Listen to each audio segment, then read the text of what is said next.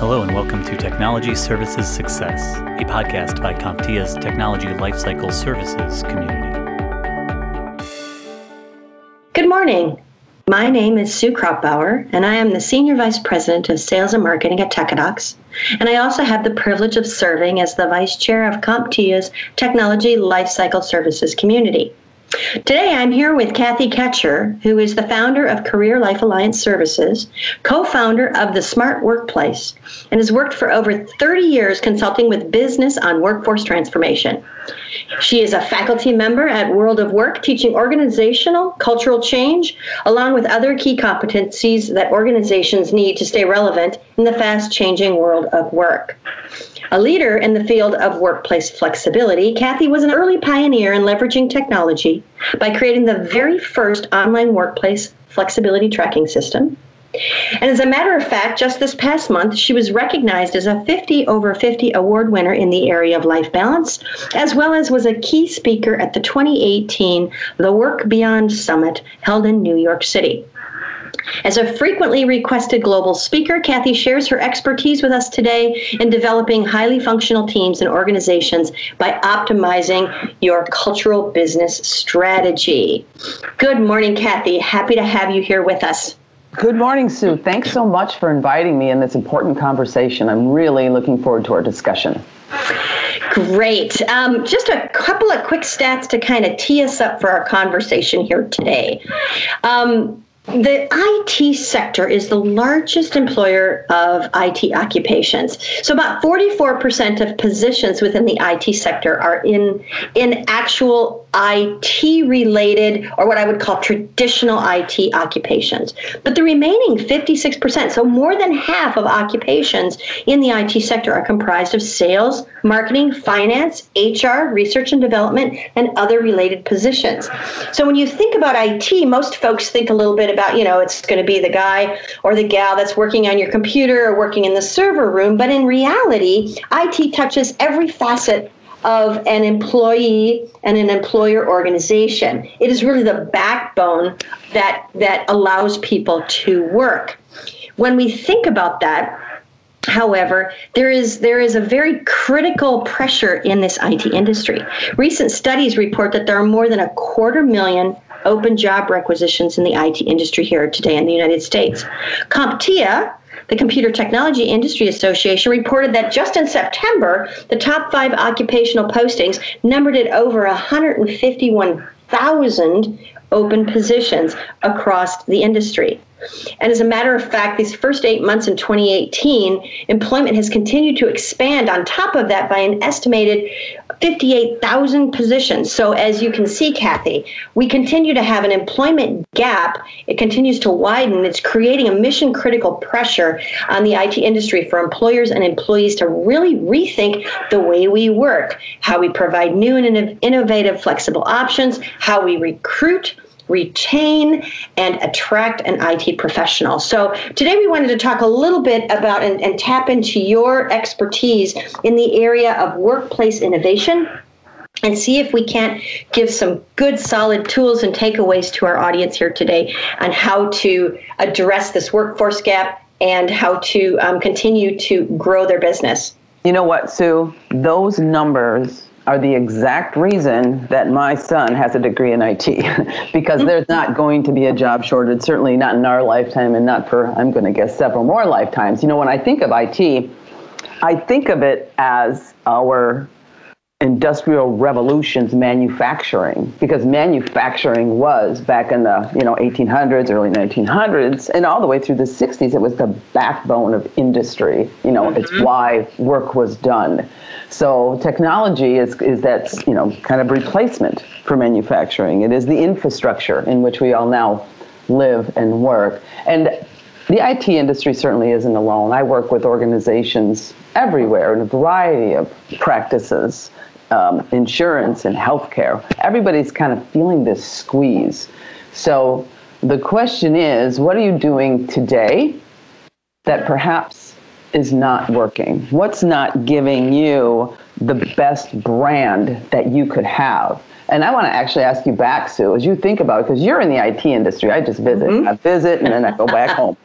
Um, but you're in it. So as you look across your industry, what you know trends or branding or images do you see today? Good question. As I think about the image of the IT industry, what comes to mind for most people that I talk to that are not involved in the IT industry, that is coders, you know, sitting in front of a computer all day, or working inside of a huge server room, or running around um, like a geek squad and going out into people's homes and fixing laptops and desktops. And while that is certainly part of the IT industry, that is not the width and breadth of the industry. So, as we talked about it being the backbone of the industry, outside of those traditional pocket protector type um, roles that that our young people and people outside of the industry um, really generalize IT, we're talking about project managers, we're talking about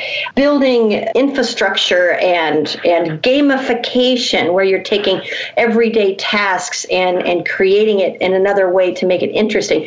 And our young people in the industry or you know young people who are considering careers in this industry don't realize that it's it's so much more than what they what they had thought about. Not only is it so much more than what they what they imagined it could be but the IT industry is also really on the cutting edge sometimes the bleeding edge of innovation in the way we work as well. Remote workers independent contractors all of these different modalities of work are, are really almost been driven, if not created, by the IT industry. And so I think that there's this perception that we need to address in order to bring this talent into the IT workplace and address that workforce gap. You know, just from hearing you talk and my own impressions of IT and my son's experience in IT, I my thought is IT is kind of having an identity crisis. You know, who are they and what do they want to bring to the individual who's looking for that job. They've already kind of identified, okay, IT is going to be the best career for me, but what's going to be the best company for me? And that's where IT organizations really have to step back and rethink our brand as an employer. Are we an employer of choice? You know, I'm sure everybody has the usual. We have the benefits, we have the compensation, but when it's this when there's this much stress on an industry, you have to go above and beyond what you offer and how you communicate with your potential new hires. In an era of perpetual disruption, much of it propelled by breakthroughs in business technology, access to industry insights and expertise is more essential than ever. So is CompTIA we're your nonprofit global tech association connecting leading innovators with the experienced technology solution providers who together are actively redefining the state of business technology. If your business builds, sells, influences, or drives the adoption of technology, CompTIA is the place for you. We help you and all the levels of your organization succeed through unbiased industry insight, credible guidance, and supportive collaborations that help you transform the way you do business. Become a member today at comptia.org slash register. Some of the things that come to mind, first of all, is um, thinking about non-traditional workforces. I just was at a conference last week and I had the opportunity to hear a smart woman from IBM, and they have a whole new initiative, and it's called the New Collar Worker new collar worker. And I thought, new collar so, worker. New collar worker, very interesting. Under the new collar umbrella is an apprenticeship program. And for the first time in who knows how long, IBM is not asking for degree professionals. And if you hmm. think about, if you think about so many of the roles in IT, ask yourself, do they need the four-year degree? Do we all have to get out of our own way when it comes to thinking about qualified candidates, get out of our own way and open our doors and let's see what's out there. You know, there's plenty of people who haven't had the opportunity to become degreed, who didn't have the learning ability to become a four-year, you know, graduate. You know, all kinds of things can get in an individual's way. So as an organization, and I talk a lot about flexibility, and lots of people jump in, well, that's flex time and remote work and blah, blah, blah. But first and foremost, flexibility is being flexible in everything that you do. And that includes qualifying your candidates. So, Sue, when you think about you know the qualifications required do you feel like that might be a barrier inside some organizations or do you see that loosening up well, it's certainly you're certainly dovetailing right into the mission of CompTIA. They're not only the the leading um, industry association and and thought leadership think tank for research in this industry, but the backbone of CompTIA is our certifications. So A plus certification, right. server, mm-hmm. server, network plus, etc. And and that we have our foundation has IT ready programs across the country where we are providing opportunities for for IT for folks to get into the IT profession with or without that four year degree. There we're, providing a roadmap to um, to give people a career in IT, a lucrative career in IT. Mm-hmm. And doesn't necessarily mean that you have to have a four year degree.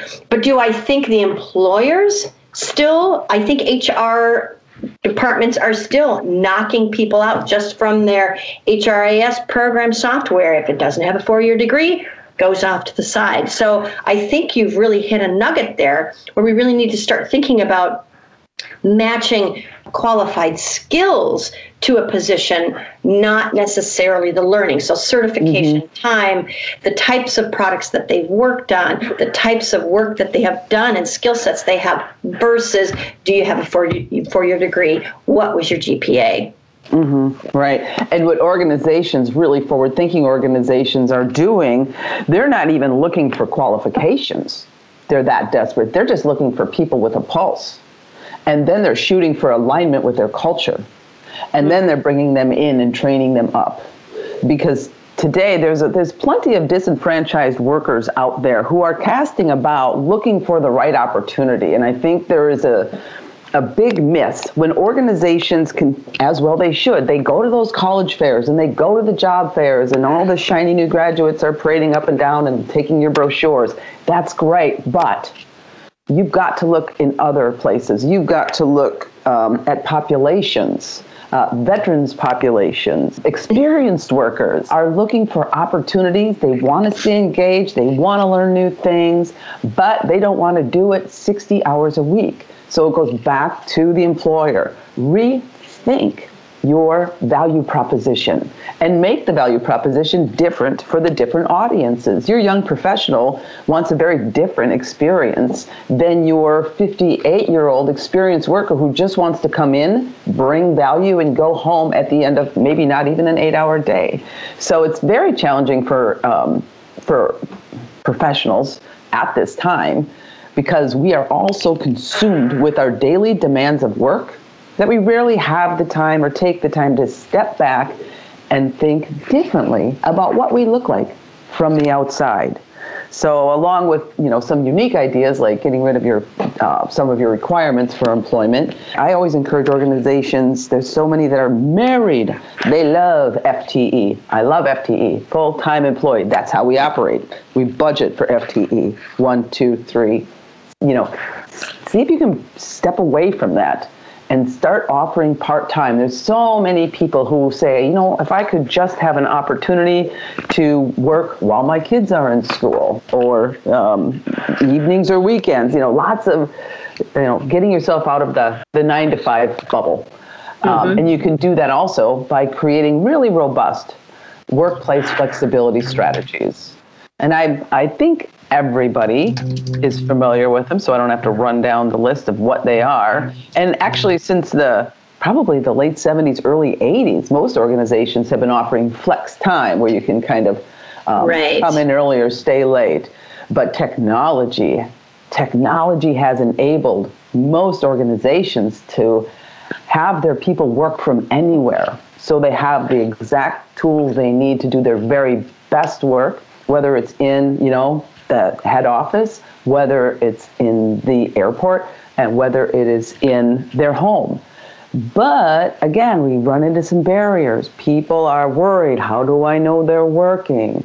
You know, communication is certainly different when everything you say and want to share is filtered through a digital machine, right? So there's a whole skill set that needs to be introduced when you, you know, as, as people become more dispersed.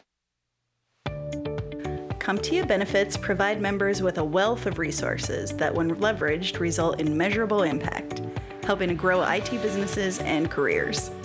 Become a member today at comptia.org/register.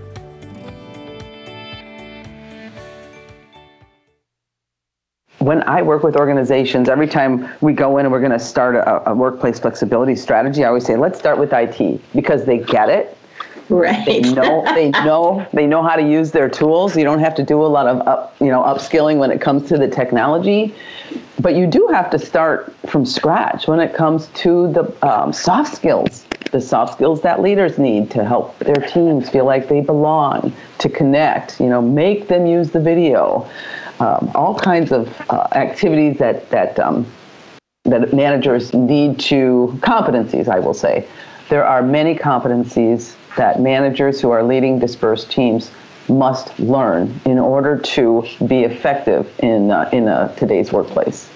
So one of the things that that I think is is a very interesting turn here we're taking in this conversation, and it is in the IT service delivery, which the technology lifecycle services community that I am vice chair of, we are comprised primarily of the IT organizations that are delivering those IT services out into the, the business community. so the remote worker or workers who are being deployed into the mm-hmm. field or or being embedded inside of a customer's campus, et cetera. You know, using everything from um, temp to hire, contingent workforce to independent contractors and, and temp help have really been um, the lifeblood of the technology service delivery environment. And um, the, the Bureau of Labor Statistics is talking about the fact that 16.5 um, million people across all industries, not just the IT are working in some sort of alternative work arrangements of that nature. So, so we're very, very familiar with working with those or, or, or tapping into those re- remote and alternative work um, um, method, um, what would you work call styles. that? Culture work styles. styles, right. So if we can take a little turn here and say, since you have been working with Fortune 500 companies across the globe on changing the way they work, on changing culture, on managing virtual workforces more effectively, can you give us some pearls of wisdom or some some takeaways here today that we could talk a little bit about and and maybe use for practical application as we continue to try and not only recruit IT workers back into the field, but now we've got them here. How do we keep them happy, and how do we continue to manage them uh, manage them effectively? Absolutely. Um, you know, it's so interesting. It is. Um, the life cycle from the first interview until until they leave the organization that whole experience has to be today has to be more custom than ever i know i did a little research before our um, conversation sue and i was looking for industries with the highest turnover rates and you know who's number one Technology. No. Yeah. They're number one ahead of, if you can imagine, retail. I mean, wow. yeah. So this is this is kind of a new development. Technology turnover is much is much greater. So what what's going on? What is happening that these people are coming into a field and exiting um, quite rapidly? There's there's there's a disconnect that needs to be addressed, and it's going to be probably a little bit different for every organization, but the core principles of leading a team, especially in IT, where the pressure is great and teams are probably likely dispersed, perhaps global even, um, is number one that trust is the operating system. Mm. And you can't you can't teach that. You can only build that. But leaders have got to be equipped with the knowledge to understand how to engage and begin to build trust. Stephen Covey had a great point where he said, you, you know, you don't need to earn trust. Just start with trust and you'll find out real quickly, you know, whether or not that's going to work. And it's better to know sooner or later if you have someone on the team or in the organization that isn't um, that, that isn't a high trust participant. And then our, our second one um, principle is, and I said it earlier, technology is the enabler, but people are the key.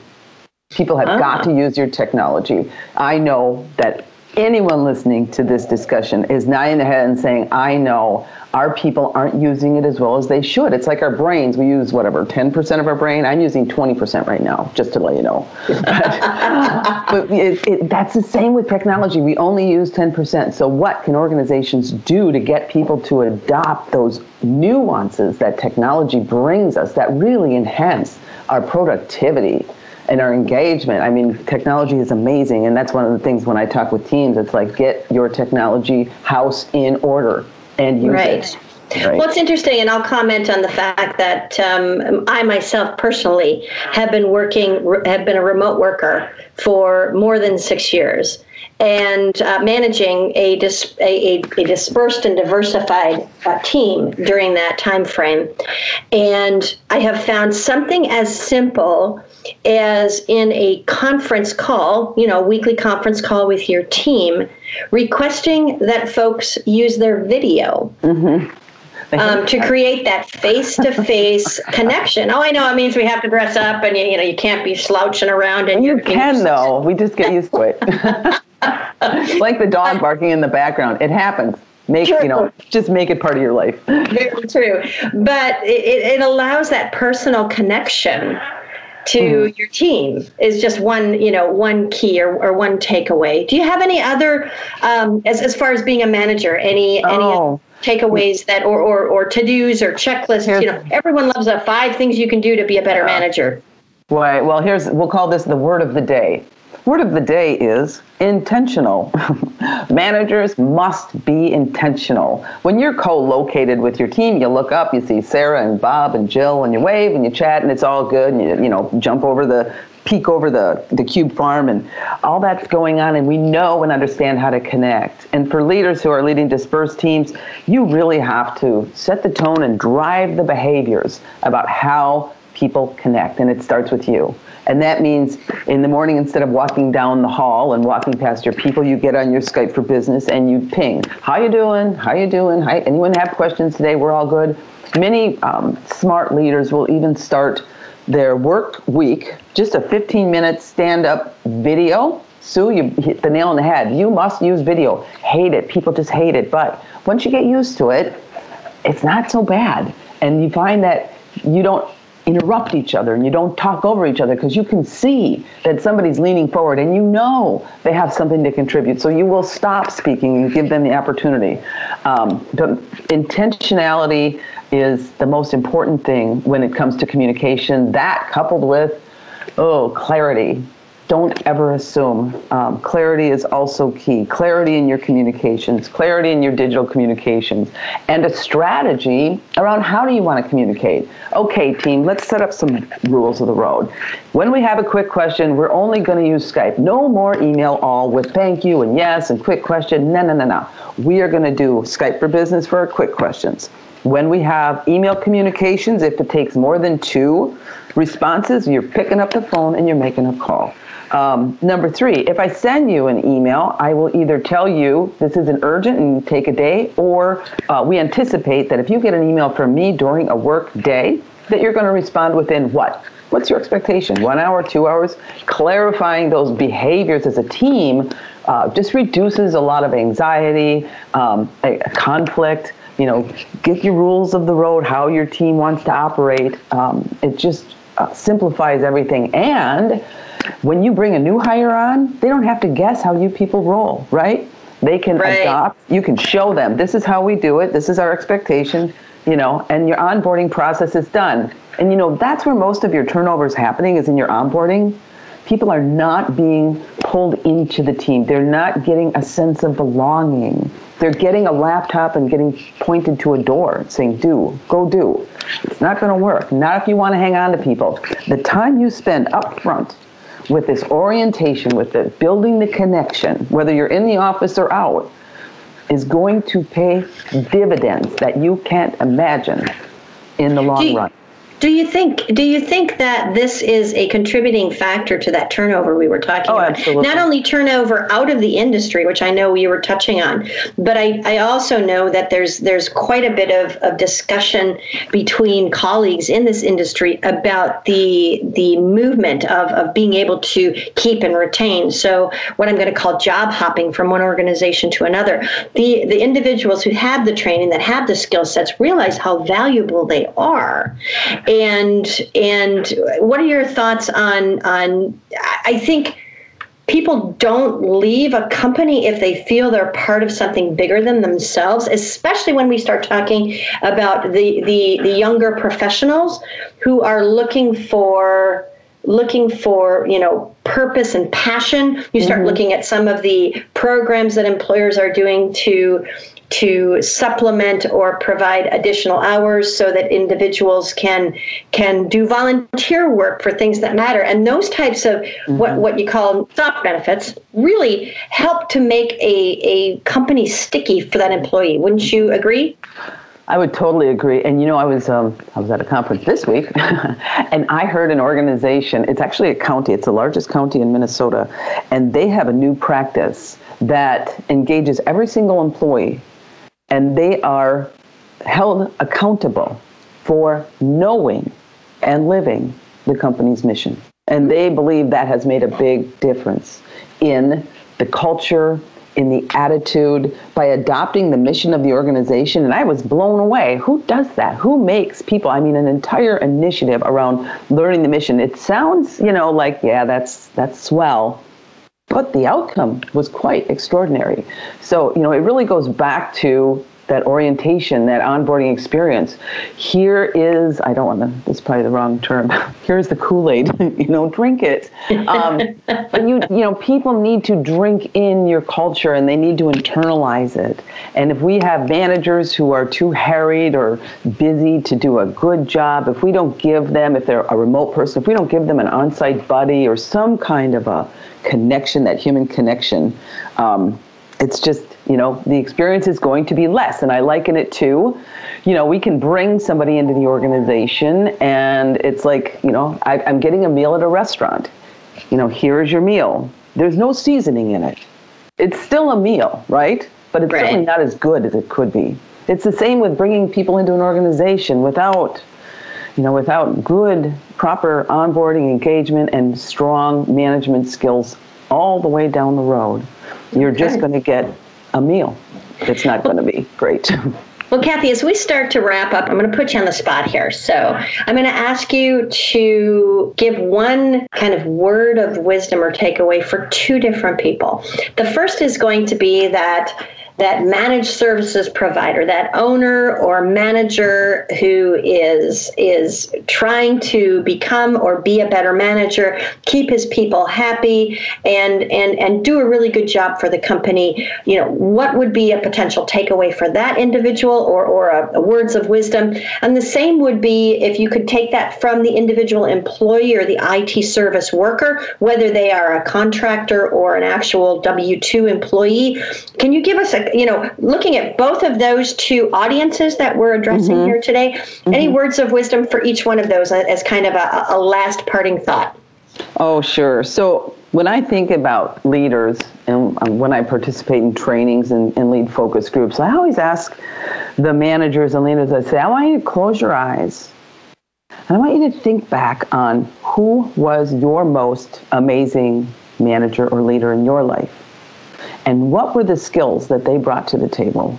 And why did they resonate with you? And then reflect on yourself and say am i doing that today? Am i bringing that to my people? And if the answer is no you know think about okay, what do I need to do differently? Start from where you are and always work to get better. I think there's so many resources out there about developing your internal leadership skills. Um, at the Smart Workplace, there's some assessments too that we have available that you can go and uh, understand where you are in your virtual leadership competencies. But it really is a reflective uh, process and then a, and then an intentional move forward and do better. That, that's my advice for managers. Okay. And, and as I think of the individual contributors who are out there whether again whether they're uh, uh, in a remote situation, a blended or on-site office, um, your job today is to stay visible. It is not all about your leaders tapping you and pulling you in and asking if you're okay and asking if you have career plans. You take the bull by the horns. You stay visible in your organization. You make sure people understand how you are contributing.